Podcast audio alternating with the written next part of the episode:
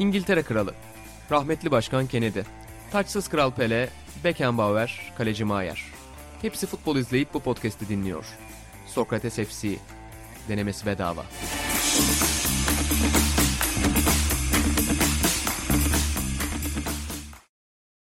Sokrates FC'den herkese merhabalar. Ben İnan Özdemir, Azerbaycan ve Çekya'nın en popüler futbol podcastinin yeni bölümünde sevgili Fatih Demireli ve Burak Balaban'la birlikteyiz. Bu hafta derginin yeni sayısının son haftası. O yüzden de sevgili İlan Özgen ve Atahan Altınordu farklı işleri dolayısıyla dergiyle alakalı bu haftalık aflarını istediler. Her zaman büyük bir Sokrates FC dostu olan sevgili Fatih Demireli de bize Münih'ten bağlanıyor. Münih'tesin değil mi abi? Abi podcast'i çekerken Viyana'dayım. Ee, Hayda. Bir, Sürprizlerle e, dolusun ya. Sürprizlerle doluyum. Münih'teydim düne kadar e, ama böyle bir kısa seyahat. Eşimin ailesi Viyana'da olduğu için bir ziyaret için Viyana'ya geldim. Çok güzel cümleler bunlar abi. Yani cümle içinde kullanılan yerler çok güzel cümleler. Hani Viyana'ya geldim bugün Viyana'dayım.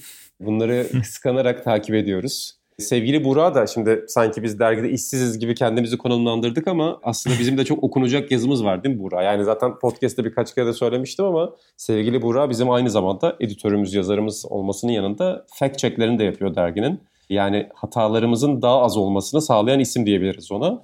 Ama büyük bir yürek koyarak buraya geldim Burak. Evet yani ufak bir ara verdim diyeyim. Sabahtan beri okumaya devam ediyordum zaten. Bu güzel sohbetin ardından yeniden akşam yemeğine mütakip okumalara devam edeceğiz. Her zaman olduğu gibi. Şunu da söyleyelim hani ben Azerbaycan ve Çekya dedim. Geçen programı kaçıranlar olmuştur. Geçen program öncesi sevgili Carlos'tan podcast dünyasının dev ismi, dev anketörü Carlos'tan gelen araştırmalar sonucunda Azerbaycan ve Çekya'da çok popüler olduğumuzu fark etmiştim. Dileriz bu programdan sonra Almanya'dan da benzer bir talep gelecek sevgili Fatih Demireli'nin kontakları sayesinde. Bana da bu hafta bu arada bir sürü mesaj geldi. İki tane Azeri kardeşimizden mesaj geldi. İki mesaj çok mesaj demek internette. O yüzden de onlara çok teşekkür ediyorum. Ee, bizi severek dinlediklerini söylediler. Abi nereden başlayalım derken Şimdi seni konuk ettiğimizde her zaman bir Almanya'nın nabzını tutuyoruz ki sen de yakında Sokrates Podcast bünyesinde bu konuyla ilgili aslında bu konuya temas eden bir podcast'e başlayacaksın. Almanya futbolu, Türkiye futbolu üzerine bir podcast'e girişeceksiniz Atahan'la birlikte. Ama hani hem onu da buradan reklamını yapmış olalım. Onu da duyurusunu senden bekliyorum. Bunun yanında sana şunu soracağım. Bayern Münih'te kriz var diye okuyorum. Almanya futbolunu takip etmeyen biri olarak. Fakat az önce derin araştırma yaparken podcast öncesi Almanya Ligi yazdım Google'a ve Bayern Münih lider. Hani şampiyonluğa doğru gidiyor ve çok rahat gidiyorlar tekrar. Bu nasıl bir kriz? Sana onu da sorayım. Aslında tam işte çok da güzel de bağladın inan. Yapacağımız yeni podcast serisinde konuşacağımız bir şey belki. Yani Bayern Münih bu haldeyken ki biraz bu halde ne demek onu birazdan konuşacağız. Neden Bayern Münih böyle neden bu kadar başarılı aslında gözüken bir takımın krizde olduğunu zannediyor insanları konuşuruz. Kısa bir anlatalım ki yakın zamanda da yayına da gireceğiz. 11. Peron adlı bir podcast serisi başlıyoruz. Aslında uzun zamandır sevgili Cem'le konuşuyorduk. Hani bir Alman ya futbolu üzerine bir şey yapsak mı? Ki biliyorsun Cem'in de Sokrates Almanya geçmişi var. Uzun yıllar çok güzel çalışmalar yaptık. Bunun üzerine bir fikir yürüttük ve bir seri yapalım dedik. Haftalık olmayacak ama yine belli aralıklarla yapacağız. Sevgili Atahan'la yapacağız. O da sadece Türk futbolunun değil, Azeri futbolunun değil, Alman futbolunun dostu olduğu için onunla birlikte bu seriyi yapacağız. Ya aslında konu şöyle değil. Yani her hafta işte bu hafta Bayern ne yaptı, Köln ne yaptı değil. Biraz daha çok genel bir konuşma yapalım dedik. Yani Alman futboluna dair bazı fenomenler var. İşte bazı durumlar var. İşte bazı isimler var. Yani sürekli konuşulan ama aslında direne inemediğimiz bazı konular var. Onların derinlerine inelim diyoruz. Bunlardan mesela hakemleri de konuşacağız. İşte hakemlerin gelişimini konuşacağız. Bayern mutlaka konuşuruz ama tabii ki Bayern artık çok konuşulduğu için belki biraz daha farklı konulara değinebiliriz.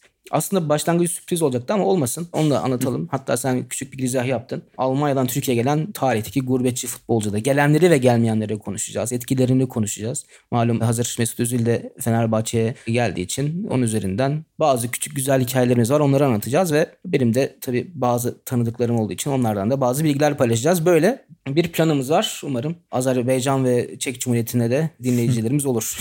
Abi ben, diyelim. ben umut ediyorum bunu. Çünkü yani bir taraf Hasan Paşa'da, diğer taraf Münih'te ve Viyana'da bu podcast çok ses getirir iki taraflı. Ben Azerbaycan'da da çok ses getireceğini şimdiden temin edebilirim. Sokrates FC dostları orada olacak. 11. peronda olacak.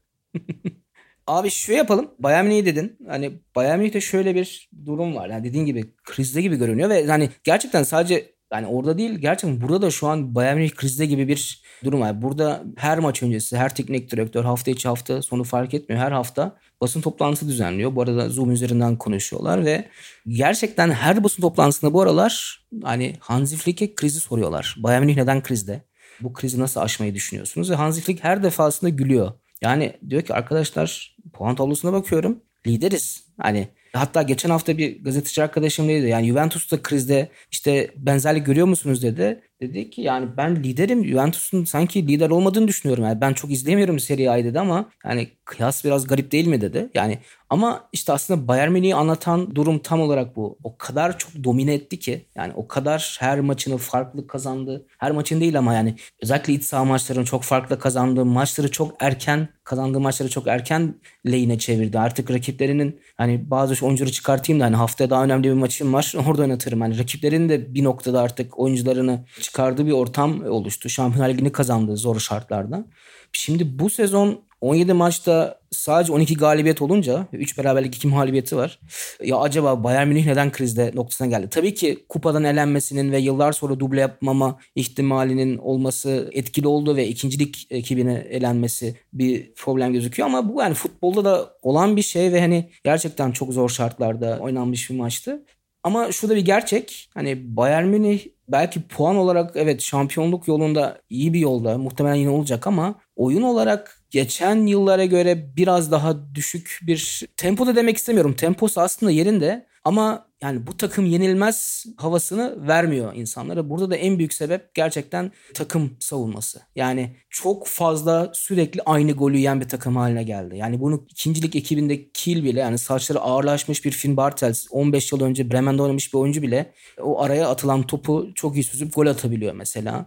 Çok fazla oyuncusu form düşüklüğü yaşıyor. Yani burada herkesin beğenisini toplayan sadece TikTok'ta değil futbol sahasında da eh, Alfonso Davis'ten tutun David Alaba, Jerome Boateng, Luka Hernandez, Benjamin Pavard'ı tanıyamıyoruz. O kadar kötü. Çok fazla aynı golleri yediği için bir noktada Lewandowski ve arkadaşların attığı golleri dengeleyemiyorlar bazı maçlarda. Hatta şöyle bir şey var. Manuel Neuer Ekim ayında Oliver Kahn'ın rekorunu egal edecekti gol yememe maç sayısında. Ekim'den beri egal edemedi. Ve hani her maçtan sonra soruluyor Mario O da çok röportajlarda çok sevimli bir arkadaşımız olmadığı için sürekli ya artık sormayın diyor. Yani egal edemedim ne yapayım diyor ama işte artık egal edecek herhalde. Bu havalar biraz Bayern Münih'te kriz var havası yaratıyor ama en büyük kriz aslında şu hala çözüm bulamadı. Yani sürekli konuşulan bir şeye çözüm bulamıyorlar.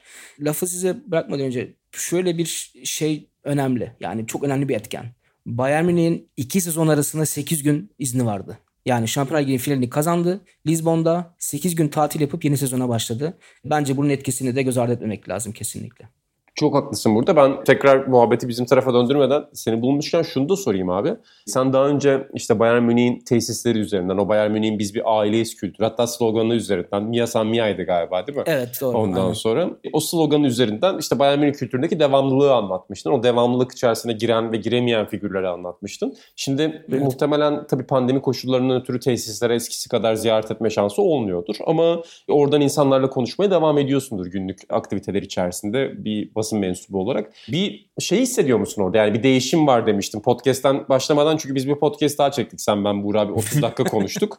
ee, hani yönetim değişiminden bahsettin orada. Bayern'i yönetenler değişecek. Bir Bayern'de şu anda sıkılmışlık ve bir değişim açlığı var mı baktığın zaman? Aslında açlık var. Var. Hani aslında hani olması gereken bir şeydi ki bu başlangıç Ulyones'in gidişiyle oldu. Ama aslında şöyle bir şey de var. Yani Ulyones gitti. Hani ve inanılmaz törenler, inanılmaz dokumentasyonlar çevrildi. Herkes arkasına ağladı. Sonra gidip denetleme kurulunda ikinci başkan oldu. Yani aslında hala hiçbir şekilde devam ediyor. Maçlarda hala aynı yerde oturuyor. Eskisi kadar basınla konuşmuyor ama konuştuğu zaman da tabii çok büyük etkisi var ama sonuç olarak yani günlük işleri içerisinde yok.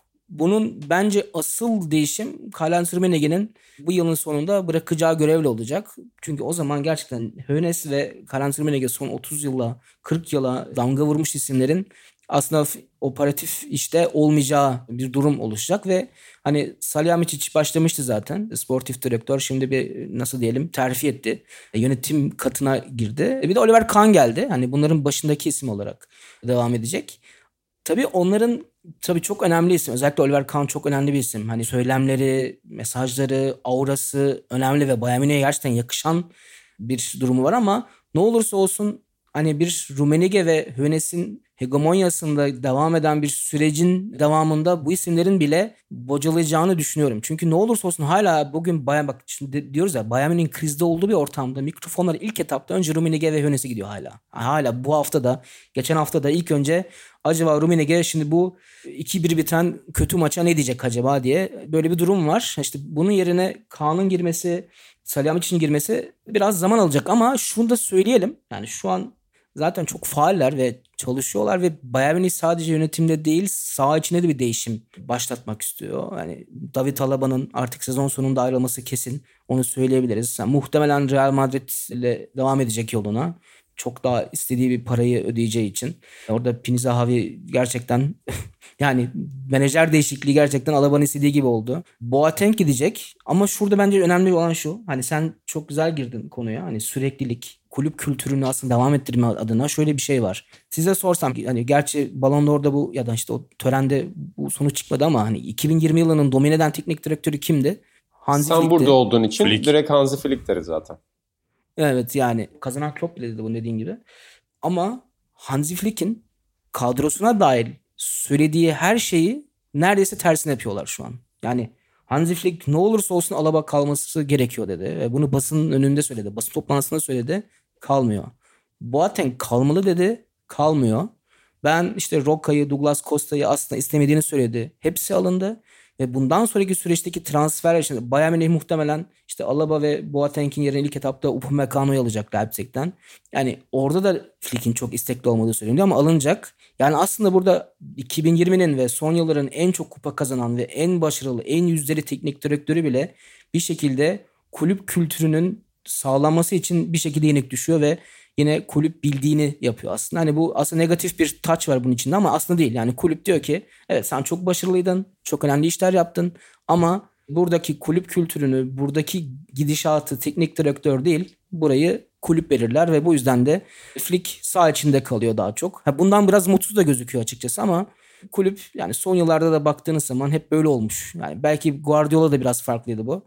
Ama o da çok yüzdeli gitti. Bir şekilde Bayern Münih yine Miyazanmiye'ye devam ettiriyor. E, burada Burak sana döneceğim. Çok aslında az önce bu konuyu biraz kendi aramızda çıtlatırken sen bir Almanya futbolunun burada İngiltere'ye örnek olması üzerinden bir yazıdan bahsettin.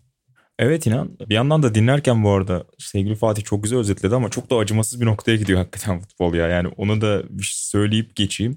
Yani bu sezon şu ana kadar 39 puan aldı mesela Bayern ilk 17 maçta ki Guardiola ayrıldıktan sonra zaten son 4 sezona baktığımızda 42'nin üzerine çıkmışlıkları yok. Zaten aslında 3-4 sezondur götürdüğü ortalamayı yakalamış durumda Flee'in Bayern'e. Dediğiniz gibi lider ki ikinci, üçüncü bitirdiği de ilk yarıyı çok fazla sezon vardı geçtiğimiz yıllarda. Ona rağmen hani böyle bir sanki kriz işte evet belki çok kolay gollüyor takım daha fazla gollüyor ama Fatih de söyledi. Yani zaten pandemi şartlarında birçok takımın hem İngiltere'de, Türkiye'de birçok ligde çok fazla çalkalandığını görüyoruz. Bir istikrardan uzak olduklarını görüyoruz haliyle. Çünkü sezon öncesi hazırlıkları çok etkilendi takımların.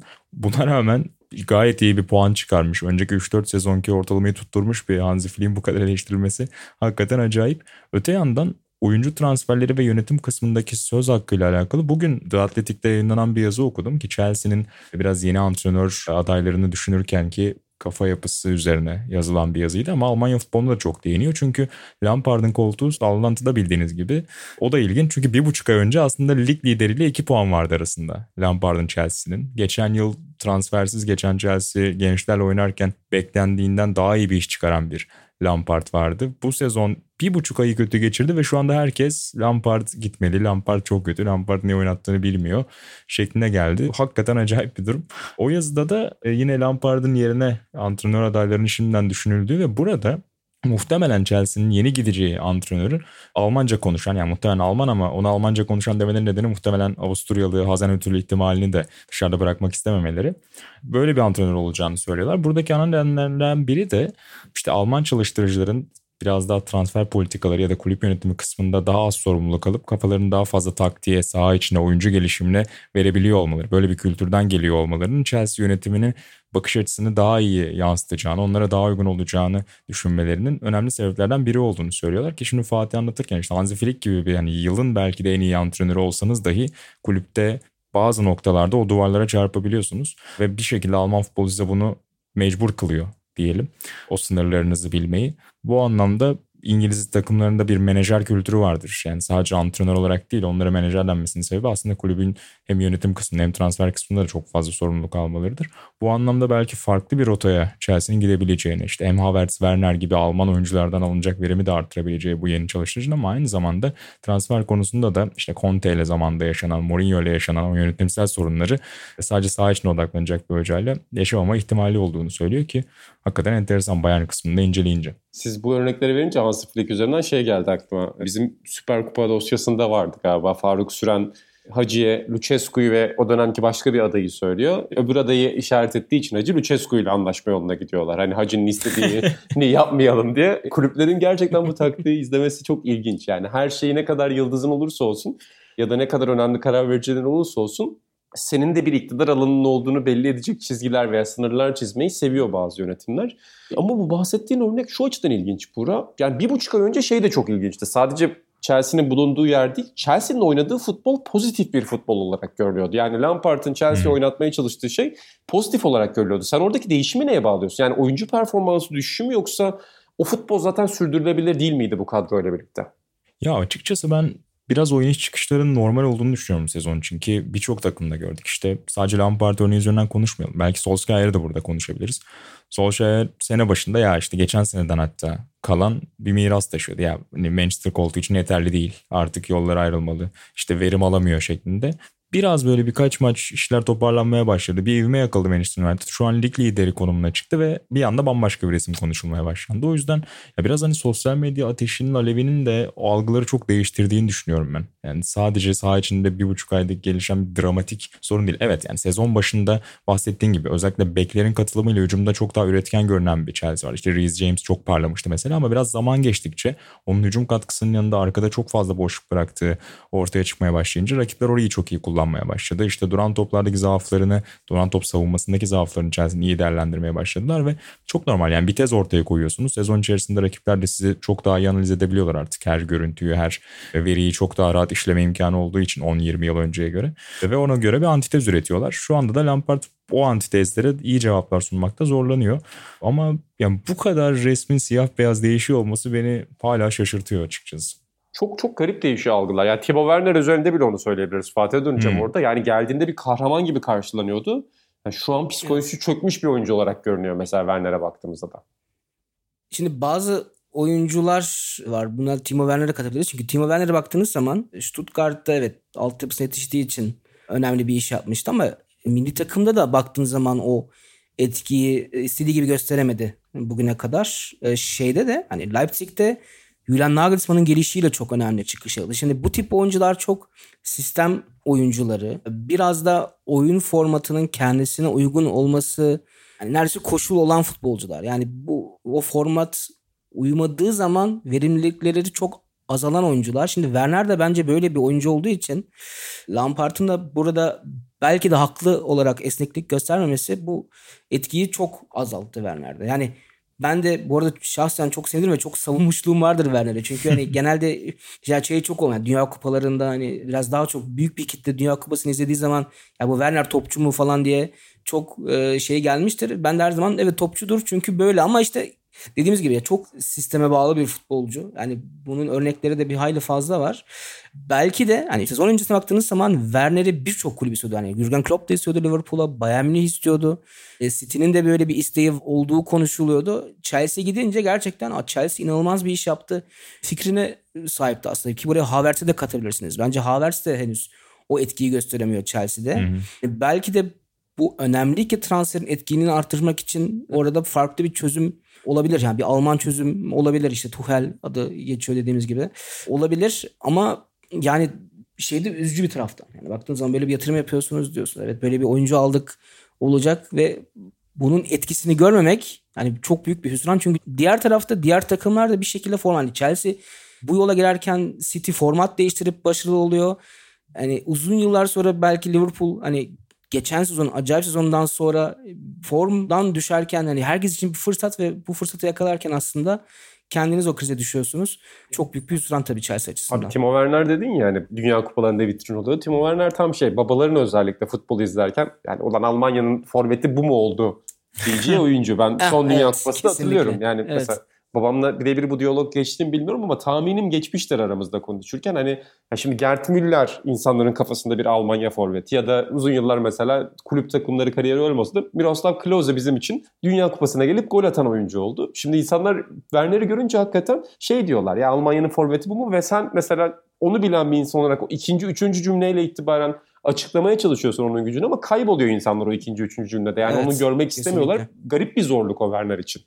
Yüzde yüz. Ve hani verdiğin örnek çok doğru. Gerçekten tam bir şey. Çünkü tarihe bakıyorsunuz. Alman santrforları her zaman çok hakim isimler olmuş. Yani hatta bazı oynamayan isimler bile çok hakimmiş aslında. Hani baktığınız zaman Ulf Kirsten 90'lı yılların en iyi santrforu Bundesliga'da. Milli takım kariyerine bakıyorsunuz. Evet oynamış ama o etki göstermiş çünkü orada Föller vardı, Klinsmann vardı, Uwe Bein. Yani Uwe Bein'i bak Uwe Bein dedim şu an. Uwe Bein inanılmaz bir santrfordu. O bile giremedi buraya mesela. İşte daha eski Gerd Müller'i zaten hiç girmiyorum. Olaf Marshall'ı konuş Fatih Demirel'i. Olaf Marshall. Olaf, evet işte çok yakın zamanda senior'da değindiğimiz işte Olaf Marshall mesela. İnanılmaz isimler aslında baktığın zaman. Ve bu arada hepsi babalarımızın da beğeneceği santraforlar aslında bunlar ama işte o kadar değişiyor ve bu arada şey de söyleyeyim yani Alman babaları da aynı şeyi söylüyor bu arada. Yani evet çünkü burada ne olursa olsun Çok iyi. ne olursa olsun burada da hani yaşlı bir nüfus Almanya ve hani bunlarla büyümüş isimler ya bana ne sistemden kardeşim adam gol atması lazım diye bir taraftan da doğru bir yaklaşım var. Bu arada hani Werner olmadığı zaman şu an mesela Bayer, Almanya Bayern diyorum inşallah olur. Orada bir taraftan Luka Waldschmidt'i deniyorlar mesela. Luka Waldschmidt çok zarif ama yani 1.60 50 kilo yani baktığınız zaman o da oraya uygun bir isim değilmiş gibi geliyor. Abarttı tabii şu an o abartlar değil ama yani o da o nasıl diyelim o yani ceza sahası santraforu tipinde bir oyuncu değil. Gnabry'e çok denendi orada ki başarılı olduğu bir noktaya kadar ama o da değil. Yani bu değişim bir şekilde mesela Almanya milli takımının çöküşü de biraz da bununla anlatılıyor aslında. Yani o ilk turnuva işte 2018 ilk turnuva şeydi yani bir merkez santraforun olmadığı bir turnuvaydı. Evet Gomez vardı ama işte o eski gücünde değildi. Bu değişim de biraz o çöküşle anlatılıyor. Ama sanırım yani babalarımızın da anlaması için biraz daha birkaç yıla ihtiyacımız var. Yani bu artık değişen bir şey olduğu için ki mesela lige bakıyorsunuz. Yani Almanya bir sonraki forvetini bulamayacak diyorsun. Ya da bir sonraki forveti yine Timo Werner gibi olacak diyorsun. Evet yani çünkü şu an lige bakıyorsunuz. Hani Bayern Münih Polonyalı bir santraforla devam ediyor. Dortmund Norveçli bir santraforla devam ediyor. Leverkusen Arjantin Çek Cumhuriyeti devam ediyor. Yani baktığınız zaman yetişmiyor. Yani şu an Schalke'de bile 19 yaşında bir Amerikalı orada. Hani transferle kapatmaya çalışıyorlar çünkü yetişmedi. Bu arada bu da konuşulan bir şey. Çok kısa değinelim. Çünkü bu artık hani neden yetişmiyor? Burada da Oliver Bierhoff şey dedi. Biz bir yetiştirme hatası yaptık. Yani bizim çok fazla tip oyuncumuz vardı. Farklı oyunculara yönelelim dedik. Ama o kadar çok yöneldik ki şimdi santraforumuz kalmadı dedi. Eğitimimizi yeni değiştirmek zorundayız ama herhalde bir 10 yıl sonra, 15 yıl sonra yeni merkez santraforlar tekrar ortaya çıkacak gibi gözüküyor. Abi orada Haaland kötü kaçtı. Yani Haaland Alman olsa tam o bizim bahsettiğimiz profile uygun bir şey çıkacaktı ortaya. Tam hakikaten her kesime, her yaşa, her jenerasyona hitap eden bir forvet oraya baktığımızda.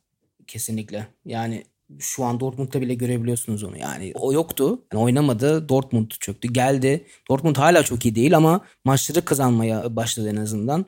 Muhtemelen yani ayrılma ihtimali var bence. Burada Şampiyonlar Ligi'ni kaçırırsa Dortmund bu sezon ki öyle bir ihtimal var bence. Giderse Dortmund için çok zor olacak. Evet Mokoko var ama yani o da henüz o- 16 yaşında ve yani ona bu yükü yani o yükü sırtına bindirmek mümkün değil.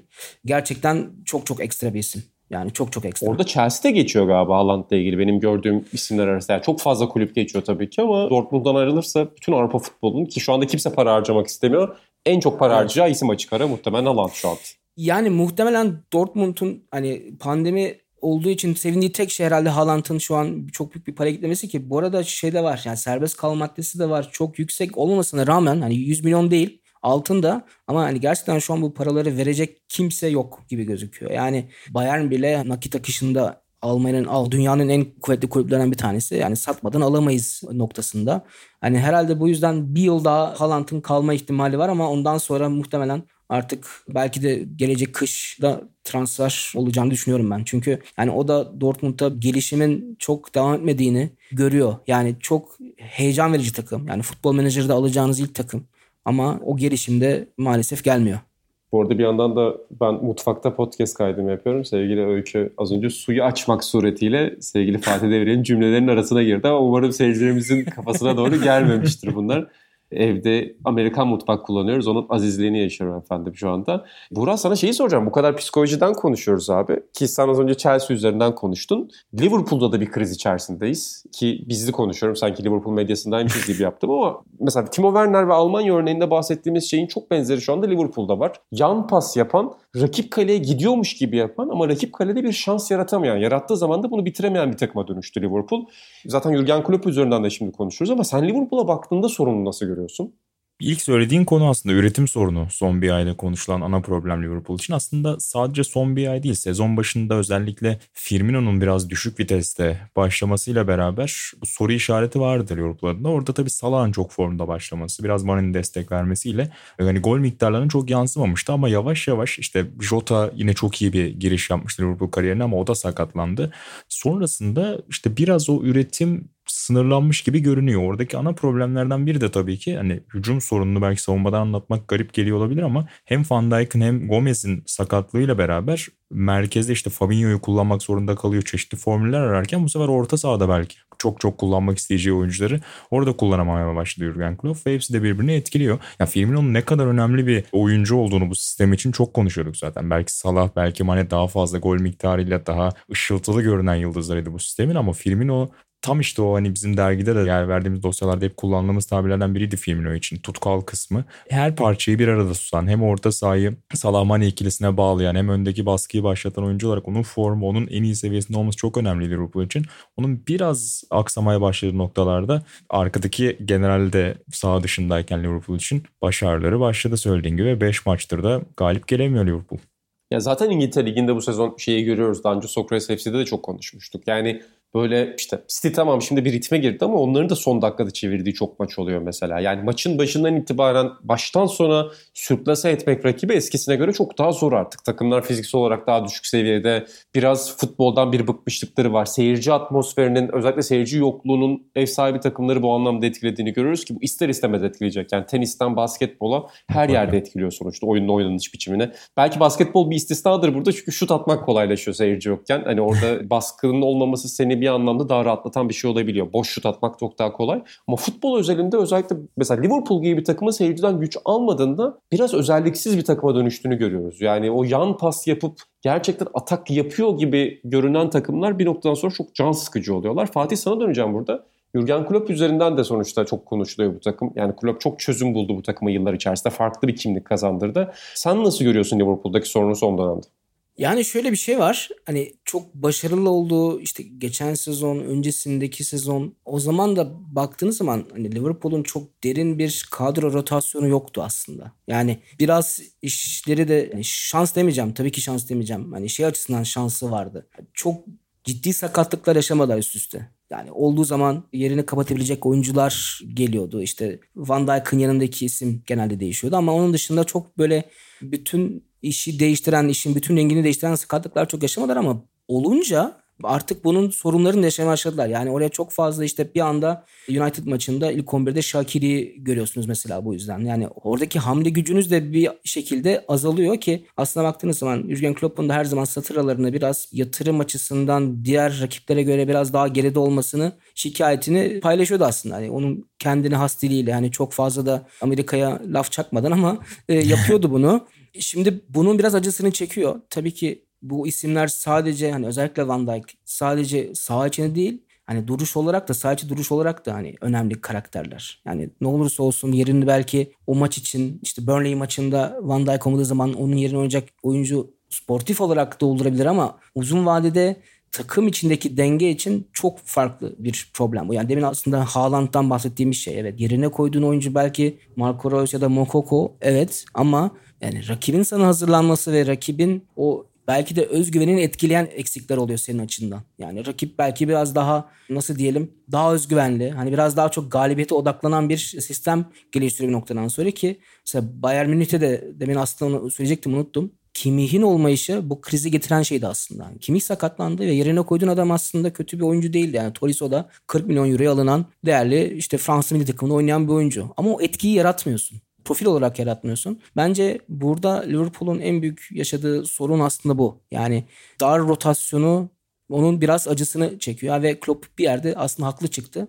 Şöyle bir şey de var. Şu anda bu aslında bir hamle gücü yok. Yani sürekli bir isim dolaşıyor. Hani şunu alacak işte şununla ilgileniyor, bununla ilgileniyor ama yani aslında günün sonunda yine bu transferlerin yapılmayacağını biliyorsun. Ve hani artık Klopp da yani bu tek hedefimiz Şampiyonlar Ligi'ne kalma noktasına getirdi işi. Yani aslında en sevdiği şeyi, her zaman da en sevdiği şeyi understatement yapmayı yine burada bir şekilde bağlayabildi. Kesinlikle baskıyı azaltmaya çalışıyor bence dediğin gibi. O sakatlar ya herkes muzdarip olacak muhtemelen sezon içerisinde. Bu biraz sezon öncesi hazırlığına dönüp dolaşıp bence yine geliyor ki çünkü işte biz podcast'e girmeden kısa süre önce De Bruyne ile alakalı haber geldi. İşte 6 haftaya yakın olmayabilirmiş. Hamstring sakatlığından dolayı. Jamie Vardy'nin yine birkaç haftayı kaçırabileceği söyleniyor. Hep işte üst sıra yarışı içindeki takımların önemli yıldızları ardarda arda o maç yükünün etkisiyle beraber tür haberler vermeye başladılar. Bakalım daha çok su akabilir ama bana. Yani dediğin doğru abi. Klopp hani biraz beklentiyi azaltalım, baskıyı düşürelim peşinde bir söyleyecekleri söz olacaktır muhakkak. Peki şeyi soracağım size. Klopp'u bu sene biraz daha hafif daha gergin görüyor musunuz basın toplantılarında, maç içerisinde, maç sonunda? Yani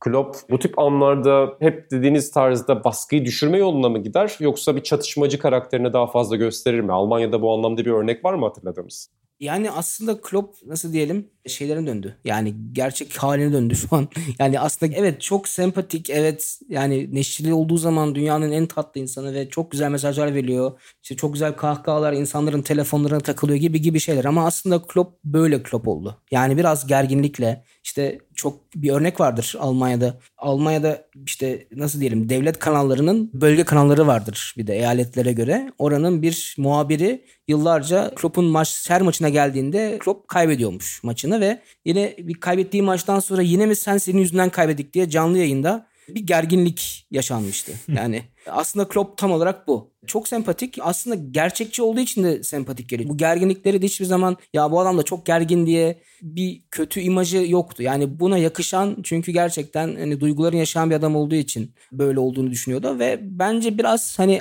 bana çok yabancı gelmiyor şu anki halleri ki mesela Şandayş'ta da devre arasında galiba bir gerginlik yaşadı. Yani o da sıkça görülen bir şeydi Almanya'da ki Liverpool'un ilk başlarında geldiğinde onu biraz torpillemeye çalıştı ve hani kitabını okuduğunuz zaman Rafael Onich'ten yazdığı kitabında da aslında takım da bunun farkına vardığını anlatılıyor ama tabii başarının gelmesi biraz daha rahatlattı ama yani ne olursa olsun evet şampiyon oldular. Öncesinde Şampiyonlar Ligi'ni kazandılar onun getirdiği bir tabii ki her zaman bu insan bunu tekrarlamak ister. Bu çok güzel bir duygudur. Yani Klopp için de güzel bir duygu. Şimdi bunun tehlikeye girmesi duygusu ona acı veriyordur muhtemelen şu an ve şu anki verdiği reaksiyonlar bana hiç yabancı gelmiyor. Yani Almanya'da da aslında sıkça az önce dediğim gibi o muhabirle yaşadığı şey, rakip hocalar yaşadığı şey sürekli yaşanan bir şey aslında.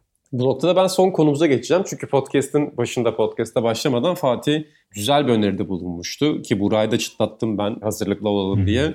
2021 kimin yılı olacak futbolcu anlamında? 2021 şunun yılı olacak dediğiniz futbolcular var mı demiştin sen Fatih? Ben açıkçası evet. çok bulamadım. Yani benim çok yok 2021 kimin yılı olacak dediğim futbolcu ama belki burada bir fikir teatisi içerisinde bulabiliriz. Buranın hipster seçimleri olduğunu duydum. Hadi bakalım.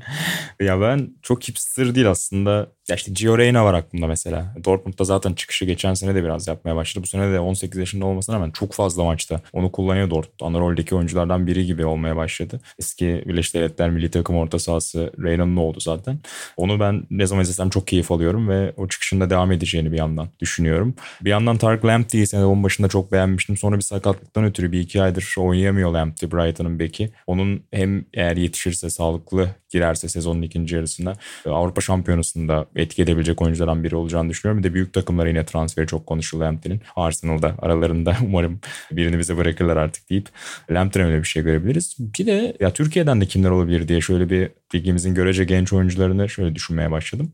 Bir Bünyamin Balcı'yı söyleyeceğim. E, Antalya Spor'un Beki bolca maçta izleme şansı bulduk onu. Onun önü e, yine açık gibi görünüyor. Antalya özellikle hücum tarafına bolca ileri yaşlı transfer yapıyor yıllardır. Maalesef öyle bir alışkanlıkları oldu ama arka tarafta bu tür genç oyuncular çıkarmaya devam ediyorlar. Zamandan Nazım bu konuda iyi bir örnekti Bu sene Bünyamin'i görece beğeniyorum.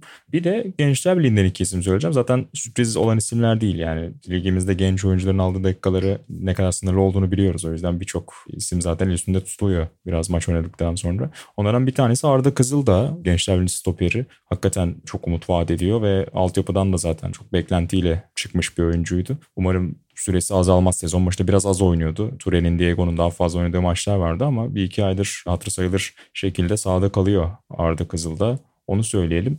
Bir diğeri de Berat Özdemir. Berat Özdemir Trabzonspor'a da transfer oldu zaten. Hani çıkışını yaptı muhakkak ama orada da devam etmesini bekliyoruz. Bir ufak da muhabirlik yaptım. Bası size atmadan önce. Berat'la ilgili bilgi almak için sevgili Çağatay Erküp'le konuştum. Gençler Birliği Analist ekibinden. O ilginç bir bilgiden bahsetti. Berat'ın babası ateşi olduğu için altyapı eğitiminin aslında temellerini Yunanistan'da almış Berat. Oradan hatta bir U12 maçın görüntüsü falan da paylaştı. Onu izleme şansı da buldum.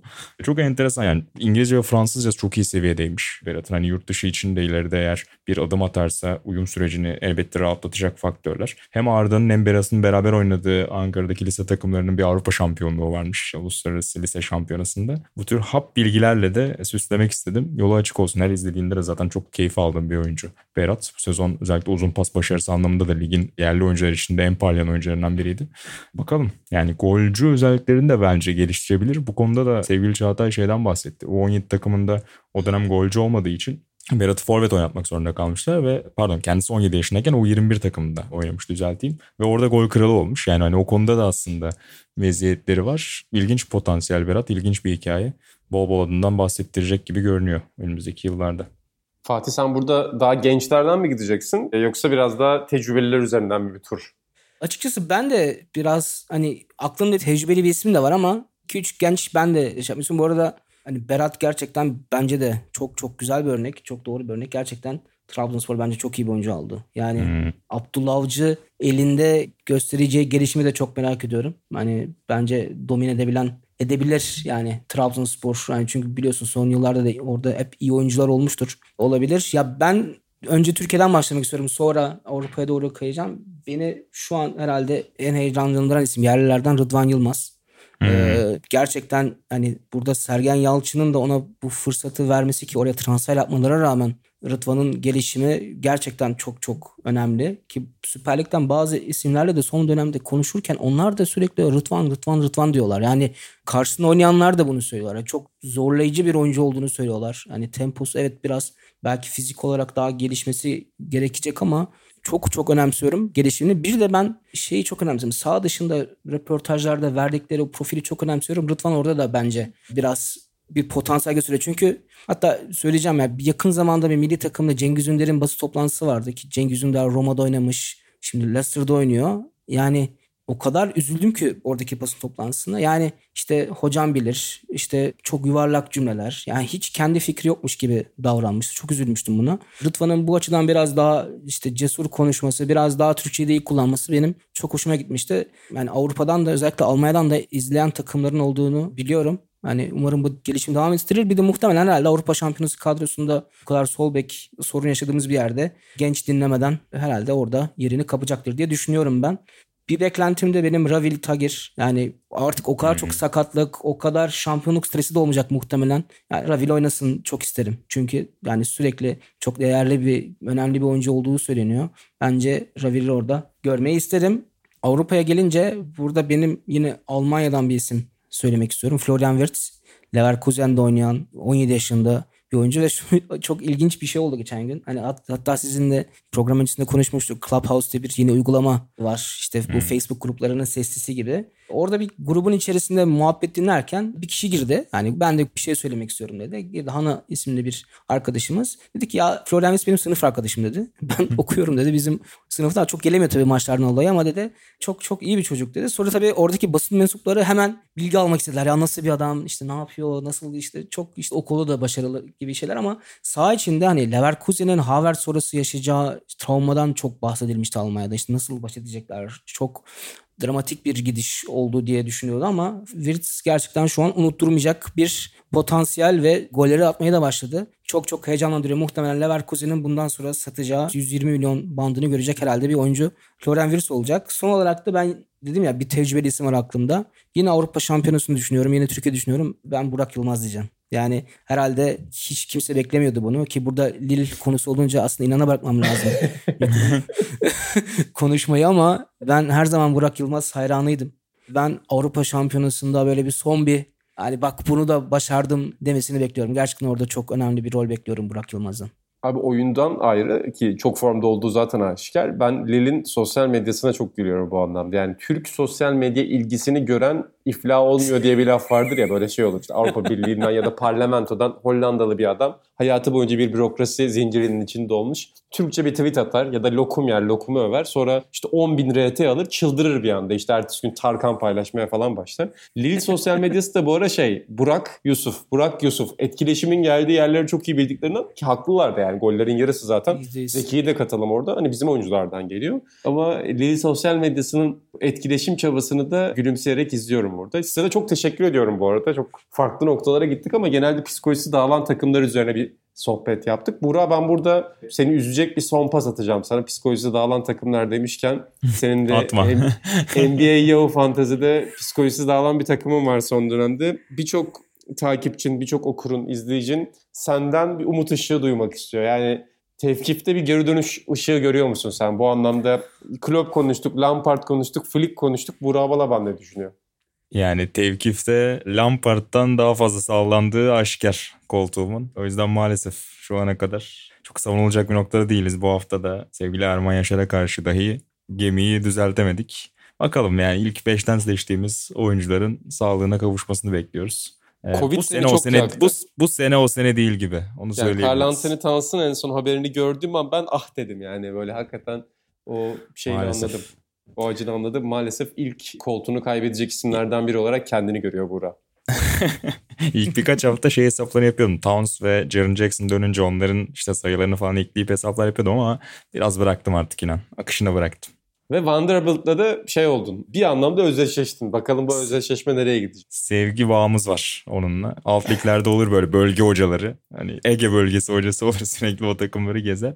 Biz de kucaklaşıyoruz sık sık. Birkaç rebound, birkaç blok için eylemlerimiz sürecek. Bana da bir takas teklifi yapmışsın podcast sonrası kurmaylarımla birlikte bu takas teklifinin üzerine biraz düşünmek istiyorum. Güzel. Çok teşekkür ediyorum sizlere de. Çok Ben keyifle. Viyana'dan ve Burak şu anda Anadolu yakasında mısın, Avrupa yakasında mısın? Şu an kurtuluştayım.